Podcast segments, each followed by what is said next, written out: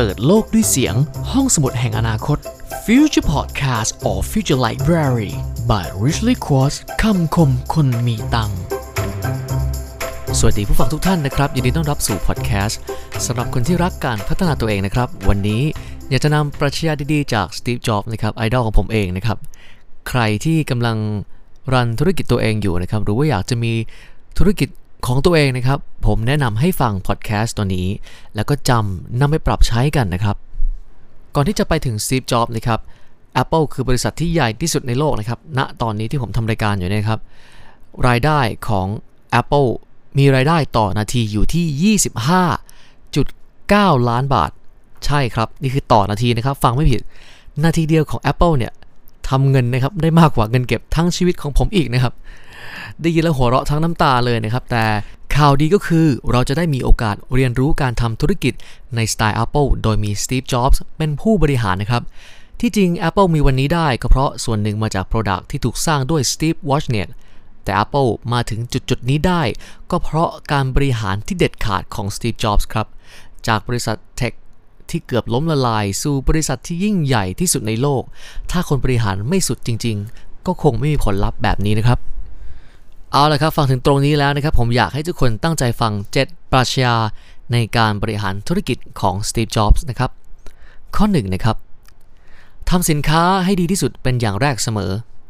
Steve Jobs เชื่อว่าถ้าสินค้าดีแล้ว การทำตลาดก็จะง่าย และเรื่องอื่นๆ ก็จะตามมาเอง ดังนั้นวิศวกรของ Apple จะตั้งใจและทุ่มเท 100%สำหรับสินค้าที่จะออกใหม่ โดยเน้นทำให้จัดว่าดีที่สุด ส่วนต้นทุนจะแพงอย่างไร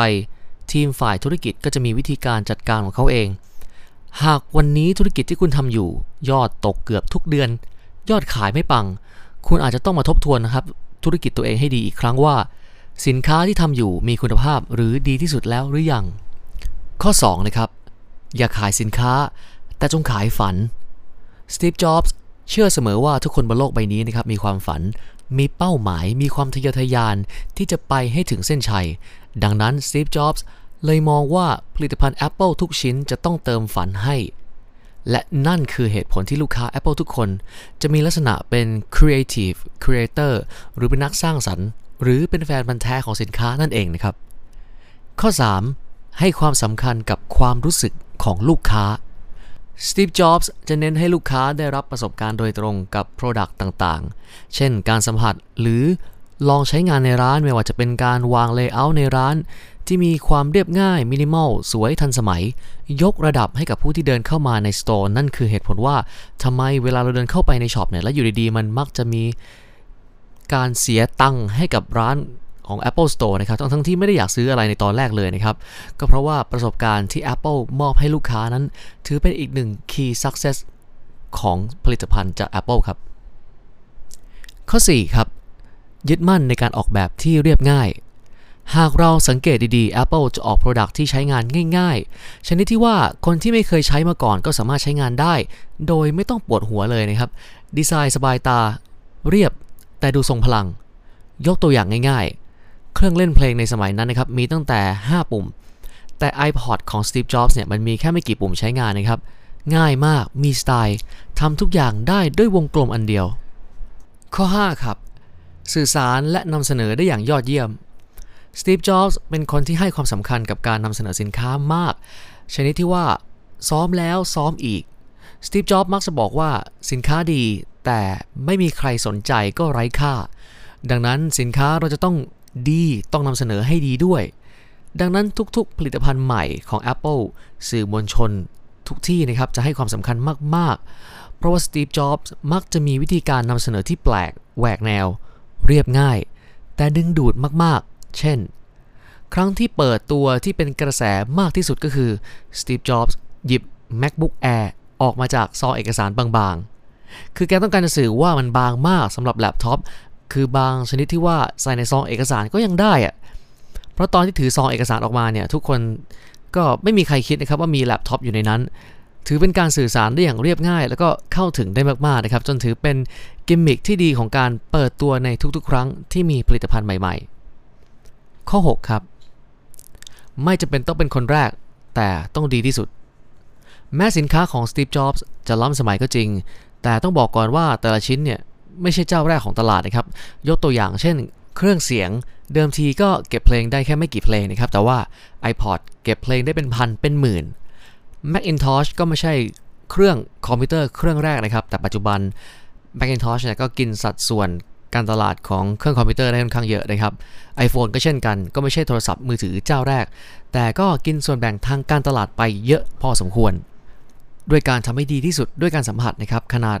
ปุ่มกดของ BlackBerry นะครับที่ว่าปังๆ ยังพัง เมื่อเจอแนวคิดที่ว่าไม่จำเป็นต้องเป็นคนแรก แต่ต้องดีที่สุด ข้อต่อไปข้อ 7 ครับ คิดใหม่อยู่เสมอ แม้ยอดขายจะดีแค่ไหนนะครับ แต่ Apple ภายใต้การนำทีมของ Steve Jobs ไม่มีวันหยุดพัฒนา